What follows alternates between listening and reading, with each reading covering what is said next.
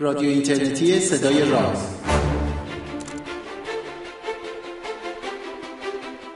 سلام روز روزگارتون خوب و خوش و فرخونده باشه. در 23 ومین روز از روزهای زیبای مهر ماه در یک غروب دلپذیر و نیمه ابری از شهر تهران من پژمان نوروزی در خدمت شما هستم و اپیزود 56 م از مجموعه برنامه های رادیو اینترنتی صدای راز رو براتون مهیا کردم. توی این برنامه میزبانی دوست عزیزم عرفان خسروی رو بر عهده دارم و با همدیگه درباره یکی از مفاهیم مهم حوزه زیست شناسی و مشخصا رده بندی با همدیگه صحبت کردیم و امیدوارم که به کارتون بیاد. درباره گونه صحبت می‌کنیم. اینی که گونه های جانوری گیاهی یا کلا در دنیای موجودات زنده گونه چه معنی داره؟ امیدوار هستم که ازش لذت ببرید و اگر این گونه بود دوستانتون رو هم به شنیدنش تشویق و ترغیب بکنید. این برنامه مثل همه برنامه های دیگه با حمایت سینا پرس خبرگزاری علم و فرهنگ بازنشر میشه. کما اینی که می‌تونید از روی وبسایتمون با آدرس projectraz.com یا از کانال تلگرامیمون با شناسه ادساین projectraz ببینید بشنوید و لذت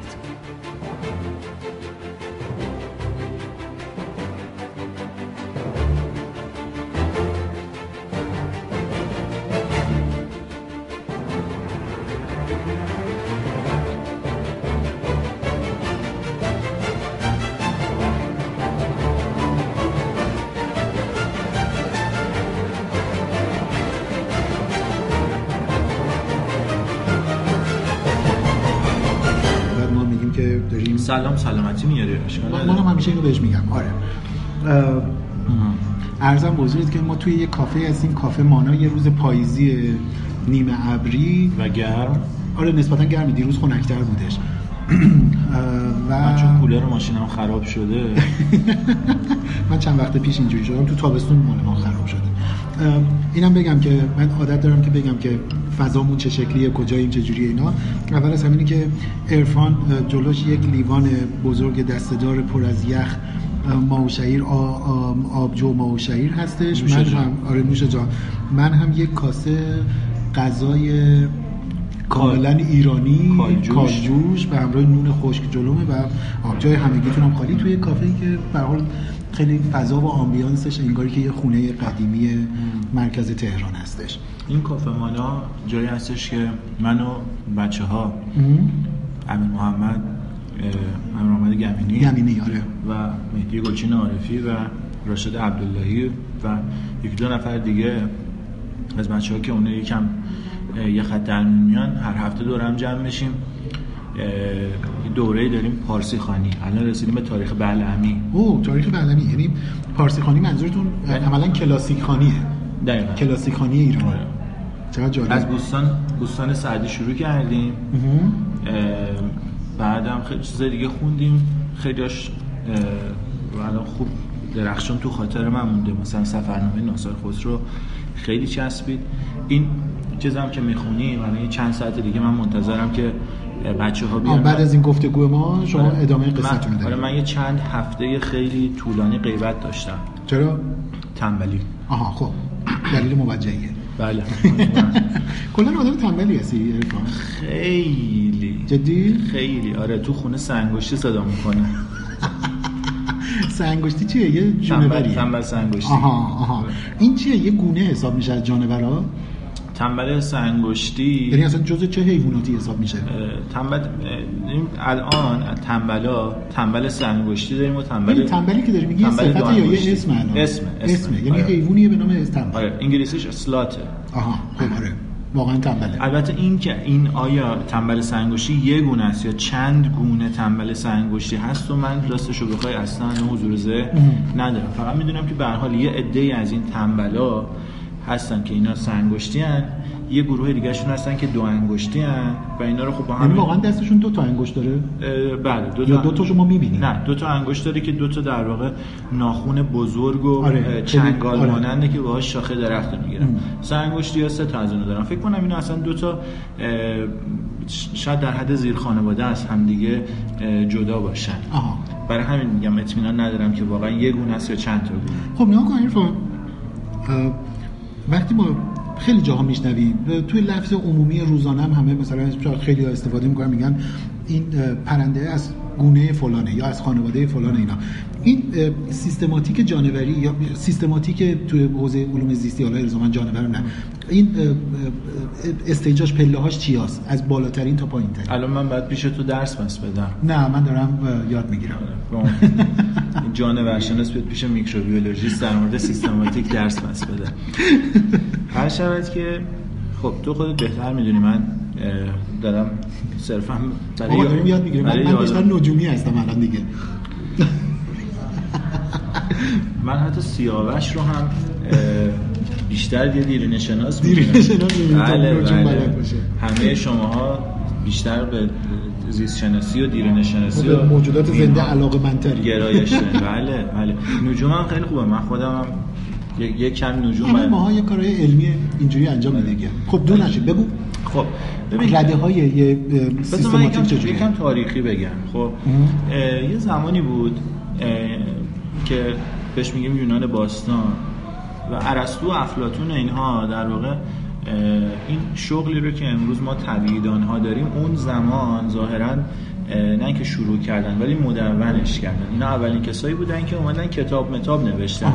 آره. رفتن یه چیزایی رو دیدن توی طبیعت دیدن به خصوص ارسطو که کاملا مثل جانورشناس امروزی می‌رفت طبیعت رو مشاهده می‌کرد و گزارش هاش رو در واقع تو اون کتاب جانورشناسی که ازش به جا مونده نوشته.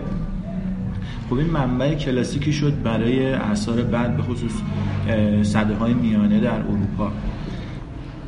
اون زمان طبقه بندی در نگاه ارسطو مبتنی بود بر یک چیزی که ما بهش میگیم امروز ما بهش میگیم نردبان حیات. اینکه یونانیشی بوده رو راستش یادم نیست ولی لاتینش میشه اسکالا ناتورای. همون نردبان حیات. آره، نردبان طبیعت.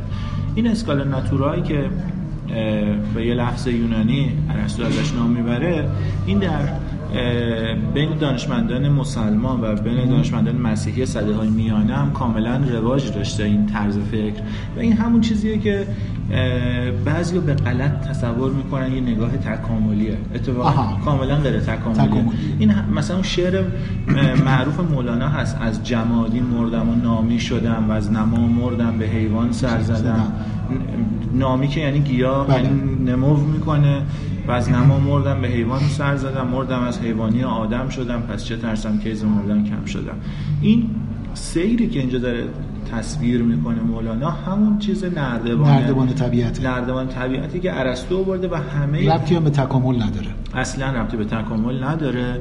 در واقع اینها اون چیزی که در طبیعت می‌دیدن رو در یک چنین نردبانی قرار می‌دادن که اشرفش یعنی اونی که در بالاترین نقطهش قرار گرفته انسان اشرف مخلوقات. و پایین ترینش چی میشه؟ پایین ترینش که همین جمادات هم یعنی سنگ, سنگ و بله. کانی و فلان. بعد دقیقا بین اینها مثلا یه چیزهایی مثل مرجان ها رو اینها رو در حقیقت مرجان مرز بین اون جمادات و موجودات زنده میشه گیاه میشن. دقیقا. اینا رو گیاه حساب می‌کردن و مرز بین جماد و نبات می‌دونستن. از اون طرف مثلا حالا اخوان المسلمین فکر می‌کنم توی رسالتشون بعد از انسان پایین تر از انسان فیل رو قرار دادن. یعنی فیل؟ فیل. میگن در واقع نخستین حیوانی که خیلی به انسان نزدیکه در نگاه اخوان اخوان صفا اخوان اخوان المسلمین آره من ندارم فکر کنم خدایا چرا اخوان المسلمین آره. این این مثلا چی کاره بودن به خاطر این بحث سیاسی سیاسی آره این روزگاره آره. خب؟ اخوان صفا فیل رو قرار دادن. من حتی مثلا توی منابعی که حالا دقیقا یادم نیستش مثلا به خاطر میارم که درخت نخل رو شریفترین نباتات نباتات حالا نمی‌دونم این دقیقا منتصب به کدوم یکی از این گروه های فکری هستش که در جهان اسلام وجود داشتن. شاید همین اخوان و صفا باشن. به خاطر اینکه اون اصطلاحا اون مغز نخل هستش که میگن اکثرشو به بله. اون در واقع مریستم زاینده بله. که داره اون قسمتی که درخت داره رشد میده همونه و اینو این همونیه که پنیر آره پنیر میفروشن بله. داره بله. پنیر نخل که اون پنیر نخل در بیاره دیگه درخت میمیره اون مریستم بله. میشه به خاطر همین در واقع نخل رو شریفترین نباتات می‌دونستن خب این میاد می‌رسه می‌رسه می‌رسه تا اینکه در صده های میانه در اروپا یه گیاهشناسی یک گیاهشناس مسلمانی در واقع در اندلس. به نام ابوالعباس نباتی. میاد یک اندلس که صحبت می‌کنیم جنوب اسپانیای امروزی بله. تقریبا در اندلس میاد یک دایره المعارفی از گیاهان دارویی و اینها چیز می‌کنه و شروع می‌کنه اینها رو ردبندی کردن. آها. این مال چه دوره ای حدودا اواخر دوره اموی در اسپانیا. آره.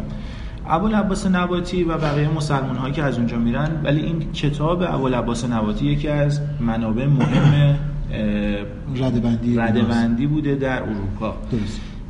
کارل لینه یا با نام لاتینش کارالوس لینایوس بله. یه گیاهشناس سوئدی بوده که حدود 100 سال قبل از داروین 100 خورده سال قبل از داروین کوله پشتش رو میریزه رو دوشش و میره میگرده انواع گیاهان و همطور جانوران هر چیزی رو که در واقع می‌تونسته جمع آوری می‌کنه. میاد یک جزوه 13 صفحه منتشر می‌کنه. تمام آن چیزی که می‌بینه رو تو 13 صفحه جمعش 13 می‌کنه صفحه رده بندی می‌کنه. آره. و اسمش رو می‌ذاره سیستما ناتورال. یعنی اون اسکالا ناتورال تبدیل شده به بله، سیستما. به خاطر اینکه دیگه لینه متوجه میشه که این نمیشه همه اینها رو در واقع تو یک نردبان گذاشت. میگه اینا شاخه دارن در دقیقا. حقیقت. متوجه میشه که اینها منشعب هستن.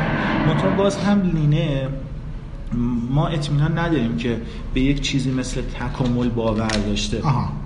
احتمالا باوری که اینها داشتن این بوده که مثلا خانواده گربسانان که اولین بار در این اصطلاحات رو اصلا لینه ابداع کرد و استاندارد شد در. بین طبیعیدان ها اصطلاحی مثل همین خانواده, خانواده. و گونه و خب قبل از اون. اینا بوده منتها استاندارد نبوده درسته. لینه اومد گفت استانداردش کنیم همه اینجوری استفاده بکنیم این رده بندی رو که لینه انجام میده خیلی فرماله یعنی از رو یعنی فرماتیو از رو قیافه اینا رو دسته بندی می‌کنه یا؟ دقیقا لینه هم- این موضوع رو داشتم می‌گفتم که مثلا خانواده گربهسانان احتمالا تصورش این بوده که گربه و شیر و ببر و اینها که اینها که لینه تمام اینها رو تحت نام فلیس ببر شیر بله. همه اینها رو تحت نام فلیس آره. چیز می‌کنه رده بندی می‌کنه اینا احتمالا همشون با هم اه، خویشاوندهای نزدیک هستن در واقع تکامل بین اینها شاید اتفاق افتاده باشه آره. در نگاه لینه اما اینکه مثلا سگ و گربه هم با هم ارتباط داشته باشن یا مثلا خیلی روی این پشه و. فیل و درخت و ریز و درشت دیگه. با هم ارتباط داشته باشن قطعا تا پیش از داروین هیچ طبیعی دانی تا پیش از داروین چنین باوری نداشته نداشته. اه، لین اه، در حقیقت میاد یک نظامی رو اه، پایه‌گذاری می‌کنه. که در اون نظام هر چیزی که در طبیعت هست طبق اون همون سنت قدیمی که جماد و نبات و بله. حیوان بوده میاد جمادات که خب میشن کانی ها و سنگ ها بله. اصلا اونها جزو موجود زنده؟ بله منتها نباتات و حیوانات رو لینه میاد هر اه، کدام از اینها رو در واقع یک ف- فرمان رو مینامه. مهم. فرمان رو یا رگنوم اون اصطلاحی که خود لینه استفاده می‌کنه رگنومه که بعدا این اصطلاح یعنی ما یه اه، فرمان رو فرمان روی جانور جانور داریم جانور- یه فرمان روی گیاه گیاه داریم. لینه این دوتا رو در واقع. گفت. خب. که این فرمانرو رو ما تو فارسی میگیم انگلیسی بهش میگن کینگدم. بله. هر رگنوم یا کینگدم تقسیم میشه به چند شاخه آها. یا فیلوم بله. اونطور که لینه به کار برد که بازم تو انگلیسی همون به صورت فایلوم از همین بله. استفاده می‌کنن که این لفظ یونانیش اصلا به معنی شاخه است آها مثلا یعنی لفظ مثلا شاخه درخت ما همینو میگیم دقیقا توی بله. یونانی فولوم میشه آره. شاخه این شاخه ها هر کدومشون به یک یا چند رده تقسیم میشن کلاس. و هر کلاس پس الان اگر برای اینکه یادمون نره فرمان رو بود فرمان رو بعد شاخه بعد شاخه بعد رده رده. هر رده به یک یا چند راسته, راسته. که در واقع زیرگروه های کوچیکترش هستن راسته یا اردر مهم. و هر اردر به یک یا چند خانواده یا فامیلی هر خانواده یا تیره تو تیره هم میگیم آره. در فارسی هر تیره به چند جنس یا سرده جینس آره. یا در لاتینش در واقع لفظ لاتینش گنوسه که از گنس یونانی گرفته شده این جنس عربی هم مثلا معرب همون گنس, گنسه، آره. یونانیه و هر جنس, جنس؟ هم به چند گونه گونه خب از اون چیزی که لینه اومد در لینه تمام اینا رو گفت. لینه اومد تمام اون چیزهایی یعنی رو که اومد. میشناخت و داخل این سیستم رده‌بندی قرار داد که البته چاپ اولش فقط 13 صفحه بود. این هر بار لینه اینو update ش کرد اضافه کرد و به بیش از هزار صفحه رسید. یعنی یعنی هر چی دیگه این موجودات میشناخت و می‌فهمید روی بله. اضافه می‌کرد. تا آخر عمرش لینو مشغول در واقع بروز کردن این فهرست بود. و بعد از مرگش هم یک آدم یه دونه رساله بذاره منتشر کنه بعد تا آخر عمر اونو هی ریوایزش کنه و بعد اینقدر تاثیرگذار بعد از مرگش هم یه بار دیگه یه, یه،, یه کس دیگه ای در واقع تجدید کرده ولی در واقع به نام خود لینه, لینه منتشرش کرده. خب حالا امروز ما کجای کار هستیم؟ این چیزی رو که لینو آورد تقریبا 100 سال قبل از این بود که نظریه تکامل داروین آره. خب خیلی هم میگن که خب قبل از داروین هم بسیاری درباره تکامل صحبت کردن. یه عده از اون کسایی که راجع به تکامل صحبت کردن که در واقع داشتن راجع به همون اسکالا ناتورای صحبت می‌کردن اونا که اصلا حرفشون تکاملی نیست. چرا؟ تکاملی نیست؟ بخاطر اینکه نظریه تکامل اتفاقا حالا ما از این لفظ تکامل استفاده می‌کنیم. اما تکامل نیست. دقیقاً در نظریه تکامل هیچ چیزی کامل نمیشه. بله. بلکه صرفا از حالتی به حالت دیگه در میاد حتی ممکنه اون اتفاقا نیفته یعنی ممکنه. یه موجود حالت دیگه هم نمیشه بس چیه دیگه؟ می‌خوام اینو بگم. اون چیزی که داروین آورد در واقع یه نظریه نیست بلکه چند تا نظریه است که هر کدومشون در مورد یک بخشی از ماجرای تکامل هستن آها. یکیش انتخاب طبیعیه بله. که خب گفت موجودات زنده از طریق انتخاب طبیعی می‌تونن تغییر کنن این رو هم اضافه کنم که غیر از انتخاب طبیعی مکانیسم های دیگه هم هستن که تو شرایط خاصی می‌تونن باعث تغییر خزانه ژنی جمعیت ها و گونه ها بشن بله. پس بنابراین فقط انتخاب طبیعی نیستش مثلا ژنتیک دریفت یا رانش ژنی بله. هم کاملا برعکس انتخاب طبیعی تو جمعیت خیلی کوچیک اتفاق میفته بله.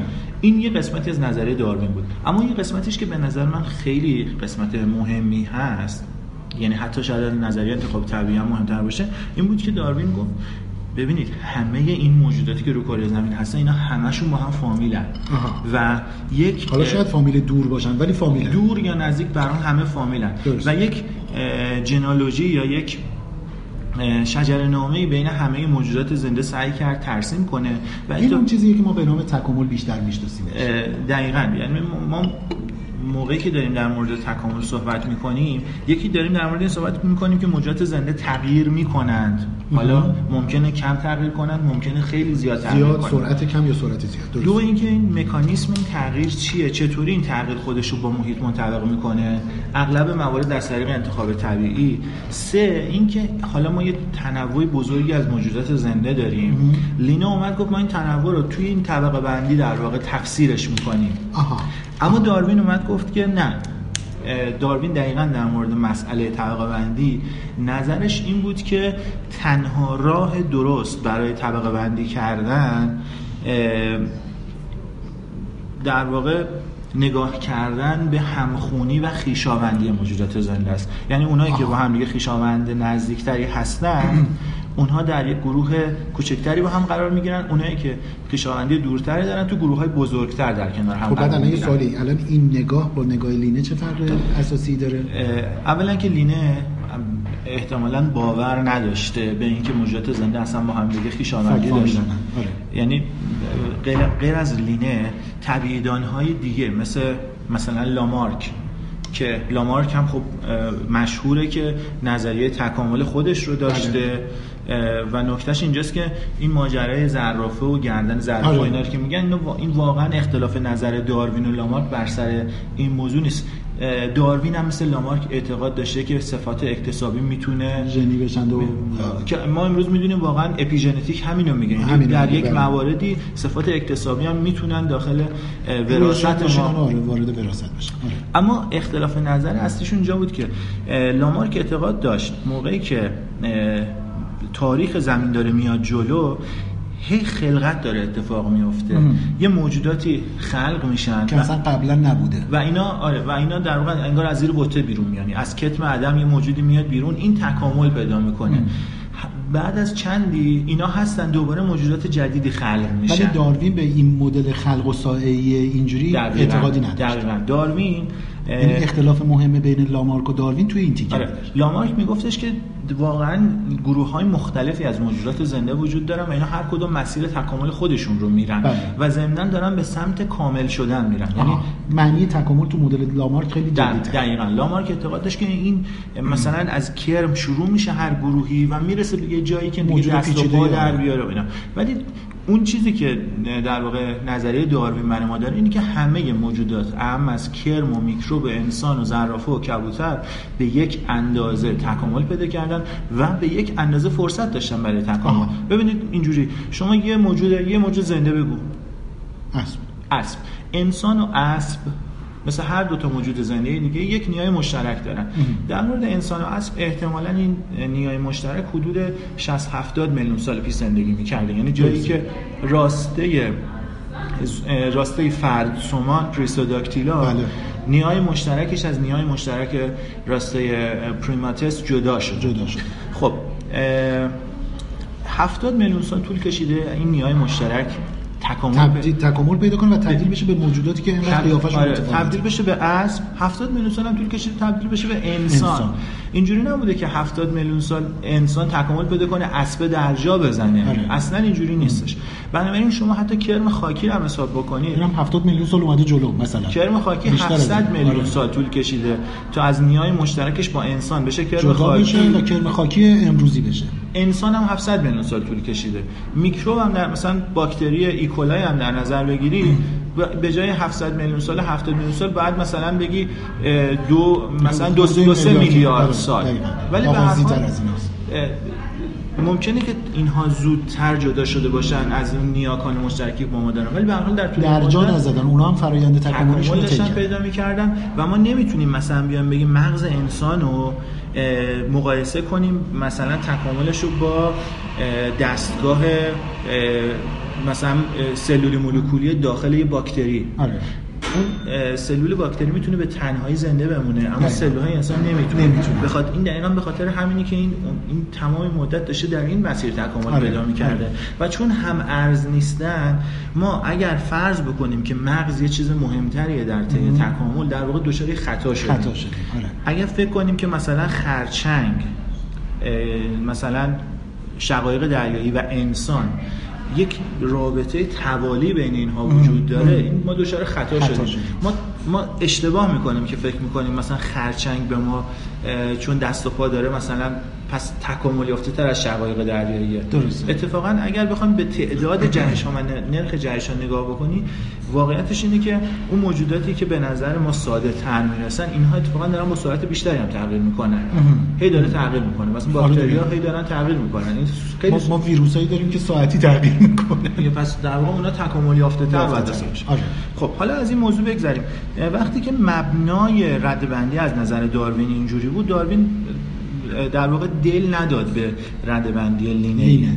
منتها تا زمانی که این حرف داروین فهمیده بشه و به زمان ما برسه یه حدود شاید 100 سالی طول کشید تا یه نفر یه آقای به نام ویلی هنیش آه بله بیاد در واقع حشره‌شناس آلمانی روشی رو ابداع کرد که برای رده بندی کردن ما بیایم محاسبه کنیم کدوم موجودات زنده با همدیگه خویشاوندی نزدیکتری دارن آه یعنی اونایی دیگه که- فقط از روی قیافه نشه نظر. کاری که لینه می‌کرد دقیقا بیایم تمام. جزئیات رو نره نکن لینه وقتی میگیم از روی قیافه رده بندی رو انجام می‌داد قیافه همینجوری یا آناتومی یا استخوان اسکلت چی؟ به همه اینها نگاه می‌کرد. آها. اما نه به جزئیات خیلی. ضمن که یه تفاوت دیگه هم وجود داره بین اون نگاه لینه ای و این نگاهی که هنیش آورد. هنیش اومد گفتش که مثلا فرض بذار من دیگه مثال دوباره میکروبی بزنم. آره.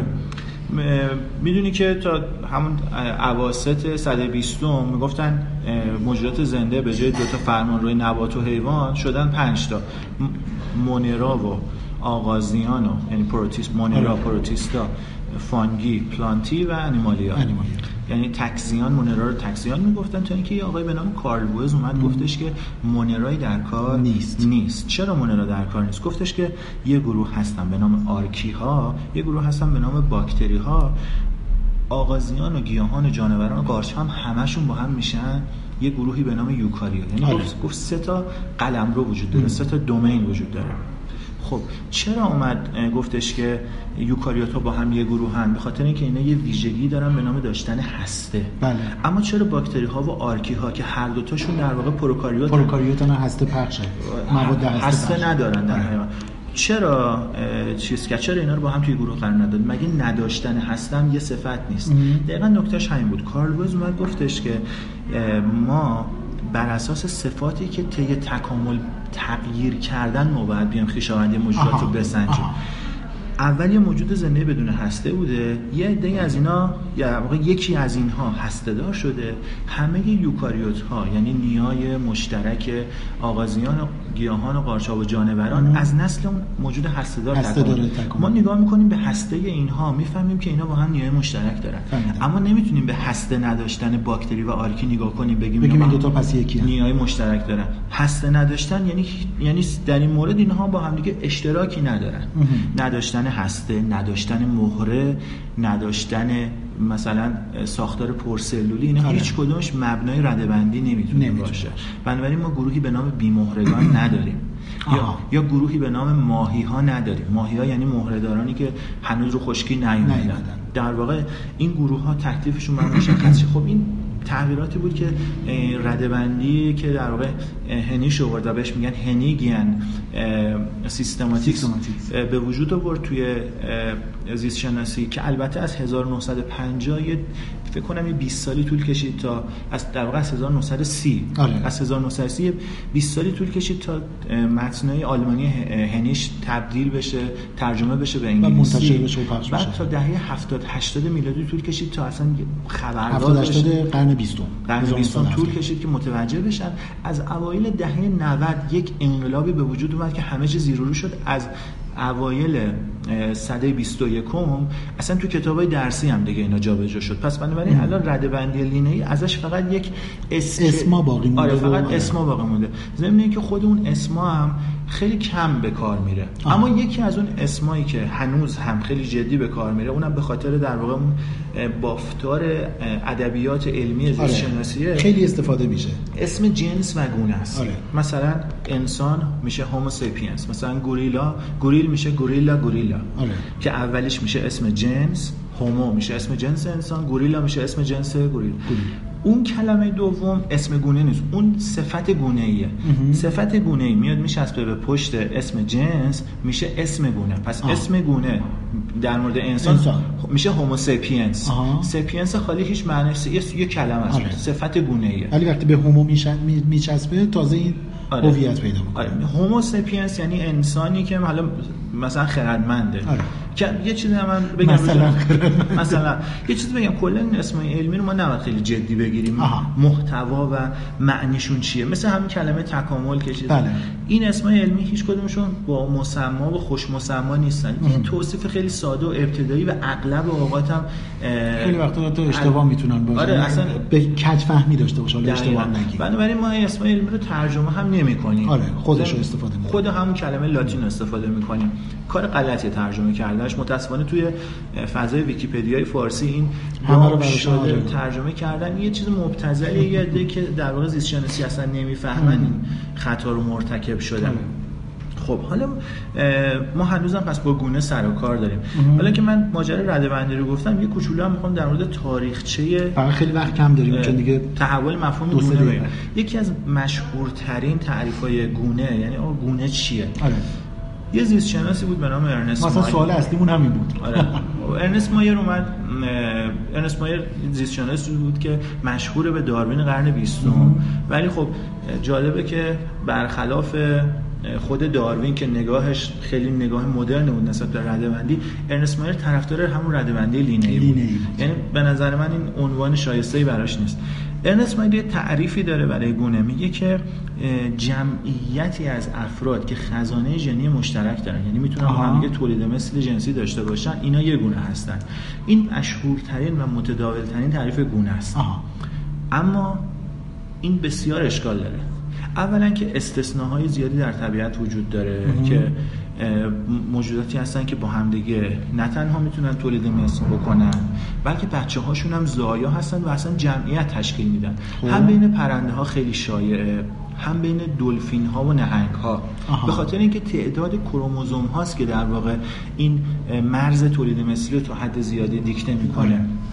و وقتی که در واقع زیست شناسان دریایی بارها و بارها با گله های دورگه روبرو شدن. از دو تا گونه مختلف مثلا دلفین.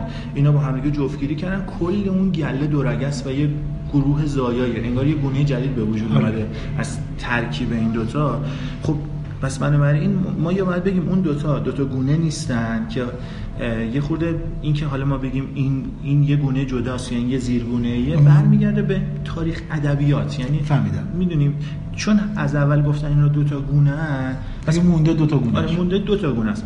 یا ما یه تعریفه رو بعد عوضش بکنیم. بازم عوض بکنیم باز می‌رسیم به یه چیزی مثل مثلا شیر و ببر یا حتی آره. اسب و الاغ. اسب و الاغ معروفه که وقتی با هم جفتگیری می‌کنن قاطر که به دنیا آره. میاد نازاست. اما قاطرها هم یه تعدادشون می‌تونن زایا باشن.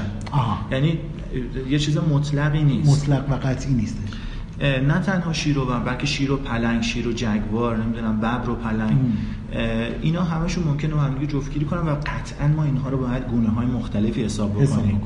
به خاطر اینکه این جفتگیری گاهی اوقات موفقه گاهی اوقات موفق نیست. ام. یه استثنای دیگه گونه هایی هستن که ما اصطلاحا بهشون میگیم گونه های حلقوی.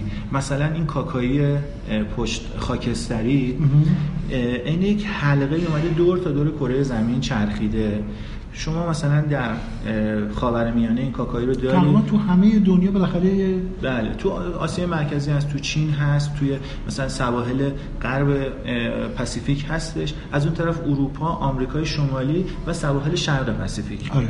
تمام این جمعیت ها با جمعیت های مجاورشون می‌تونن تولید مثل بکنن. اما اون طرف کره زمین شرق و غرب پاسیفیک که ولی خودشون اینا جغرافیایی که اینقدر دور میشن دیگه نمی‌تونن آره. شرق و غرب پاسیفیک دیگه اینا با عنوان دو تا گونه مختلف هم دیگر می‌شناسن اصلا. نمی‌تونن تولید مثل. پس بنابراین یک مرز مشخصی وجود نداره و بعضی از زیستشناسا قائل به این هستن که این تعریفی نیستش که در واقع همه جا به کار بره ضمن اینکه اصلا کلی از موجودات موجودات زنده هم هستن که اصولا تولید مثل جنسی نمی‌کنن. نمی‌کنن. در مورد اونایی که اصلا ما نمی‌تونیم از این تعریف استفاده بکنیم. پس خیلی تعریف درست یعنی محکمی نیست. تعریف محکمی نیست. اون تعریفی که در واقع من خودم طرفدارش هستم تعریف گونه تعریف phylogenetic گونه است. یعنی بر مبنای همون رده بندی که هنیگ آورد. در واقع دو تا گونه مختلف زمانی از هم جدا میشن که ما بگیم از نظر phylogenetic خزانه ژنی اینها از هم جدا شده. اون قسمت خزانه ژنیش هنوز شبیه همون حرف ارنست مایر. اما واقعیتش اینجاست که ما اینجا داریم داستان جدا شدن اینها رو نه فقط با تولید مثل بلکه یک جدا شدن فایلوژنتیک در نظر می‌گیریم. مثلا ما می‌دونیم که شیر و ببر احتمالا از دو سه میلیون سال پیش تقریبا میگم احتمالا یعنی آره. تقریبا از دو سه میلیون سال پیش از همدیگه کاملا جدا شدن و حالا اگر دوباره به هم می‌رسن بعد از دو سه میلیون سال چه بتونن تولید مثل بکنن؟ چه نتونن تولید مثل بکنن؟ در حال این جدایی اتفاق, اتفاق در طول این دو سه میلیون سال هم اینها با هم دیگه تولید مثل چیزی نشن. یعنی نیومدن یک جمعیتی تشکیل بدن. آره. ضمن اینکه در یک همچین نگاهی خب ما می‌تونیم بپذیریم که همیشه هم فایلوژنی به صورت دو, دو شاخه دو شاخه نیست. گاهی اوقات ممکنه رتیکولر باشه. آها. مثل آره. مثلا مثل باکتری ها یعنی جداشن و دوباره به هم بپیوندن. که توی پرنده ها و دلفین ها ظاهرا و توی خیلی از بیمهرگان به خصوص مرجان ها این در واقع تکامل به صورت رتیکولر هست. یعنی هی هیبرید میشن با هم هی جدا میشن. هی هیبرید میشن هی جدا میشن. با این تعریف در واقع باید گفتش که گونه میشه گفت که توی طبیعت یک مرزی به نام گونه گاهی بعضی جاها وجود, وجود داره, و بعضی جاها این مرز خیلی کم رنگه حالا این قسمت آخرش من از خودت می‌خوام که من روشن کنی. توی باکتری ها شما چطوری دوتا گونه رو چیز می‌کنی؟ وقتی مثلا میگی ایکولای مثلا اشرشیاکولای مثلا اون گونه دیگهش مثلا چطوری از این جدا میشه؟ چطوری می‌فهمی که این دوتا یه گونه نیستن یا هستن؟ نکن اون اون تعریفی که داشتی می‌گفتی که اینا رو خیلی انگار که وابسته به ادبیات قصه هستش. واقعا ما هم همین کار رو انجام میدیم. می‌دونی؟ یعنی اینکه یه بخشش که اصلا نگاه تاریخی داریم بهش. یه بخشش به واسطه فرمه و یعنی مورفولوژی. مورفولوژی. و یک بخش به خصوص تو تعبیرهای جدیدتر خیلی به production باکتری نگاه می‌کنیم.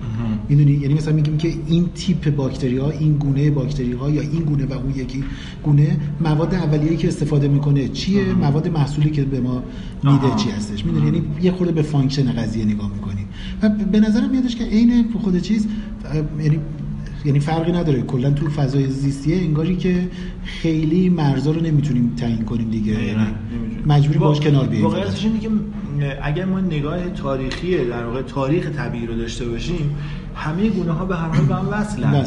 یعنی شما مثلا انسان شامپانزه رو در نظر بگیری اینا 5 تا 7 میلیون سال پیش به هر حال به, به یه نیایی به یک نیای مشترک می‌رسن. یک جمعیت بودن نه آره. یک فردی بوده ها. یه جمعیتی بوده که قسمتی از این جمعیت در واقع به سمت انسان شدن حرکت کرده. و البته ما می‌دونیم مسیر خیلی طولانی رو طی کرده قسمت دیگه هم به سمت, به سمت شامپانزه و بونوبو شدن آره. که بازم می‌دونیم مسیر طولانی رو طی کرده. آره. بی تغییر نبوده اون نیای مشترک. ولی خب اگه ما میدیدیمش می‌گفتیم که ظاهرش به شامپانزه شبیه تره آره. به هر صورت این معمای گونه است که به عنوان چون خیلی از تایم روتینی که من برای برنامه هفتگیم گذاشتم نزدیک 10 دقیقه اضافه تر داریم. ولی یه سوال کوتاه بکنم تا جواب خیلی کوتاه بده. عجیب ترین موجوداتی که کات می‌کنم کاری نداره که. ریش و قیچی دست من نه چیز عجیب ترین موجوداتی رو که تو تا حالا شنیدی میگن این دوتا گونه هستن و خودت به نظرت عجیب اومده چی می‌تونه باشه براتون. موجوداتی که توسط انسان اهلی شدن اینها تنوع ظاهری زیادی مثل سگ آره. سگی که مثلا کف دست آدم جا می‌گیره تا مثلا سگ سرابی که آره. اصلا با شیر میجنگه آره. این خب چیز دیگه این اینا همشون یک جمعیت هایی از گرگ هستن که در طول چند هزار سال گذشته توسط انسان اصلاح نجات شدن آره. تو محصولات زراعی هم همینطوره محصولات آره. زراعی تو گیاه ها خیلی این اختلافات انگاری که بیشتر چون دستکاری ما آدم روشون بیشتر دقیقاً, دقیقاً. آره. ولی از اون طرف هم در طبیعت هم ما می‌دونیم گونه هایی هستن که ظاهرشون فوق العاده به هم شبیه محل زندگیشون. همه چیزشون به هم شبیه یعنی زیست شناس کلاسیک که وقتی میره توی طبیعت اینا رو می‌بینه میگه اینا همشون یه گونه ولی موقعی که با روش های جدید مثلا سیستماتیک دستبندی با بارکدینگ ژنی و اینها متوجه میشن نه نه نه مثلا اینجا خیلی هفت, هفت گونه هستن که اینا ظاهر رفتار محل زندگی یکسان دارن و یه تفاوت خیلی کوچیکی باعث شده خزانه جنی اینها از هم جدا شه بدون که ظاهرشون فرق کنه. به این گونه ها میگیم گونه های کریپتیک یا گونه های مخفی یعنی گونه ای که ما همینجوری با چشممون نمی‌فهمیم اینا چند تا گونه بودن. آره. آره. اینم نکته آخرش که بسیار مرسی. مرسی که ما رو گوش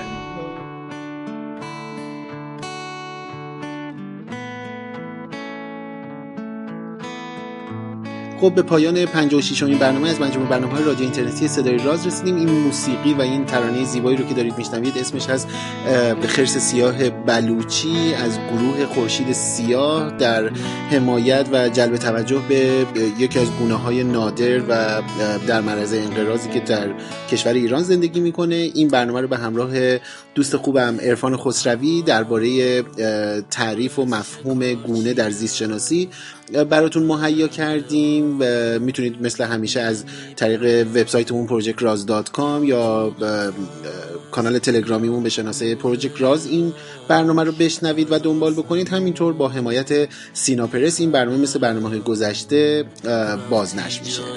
تا برنامه بعدی خدا نگهدار.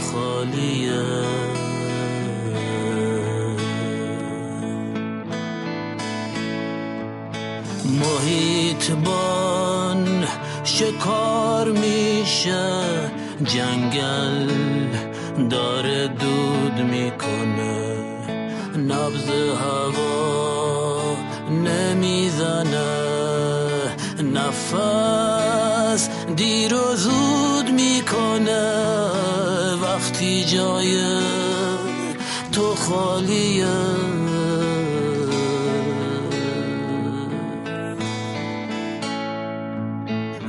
خورشید یه آه باز پروانه پیله میتنه. دریا خودسوزی می‌کنه. زمین خودش رو می‌زنه.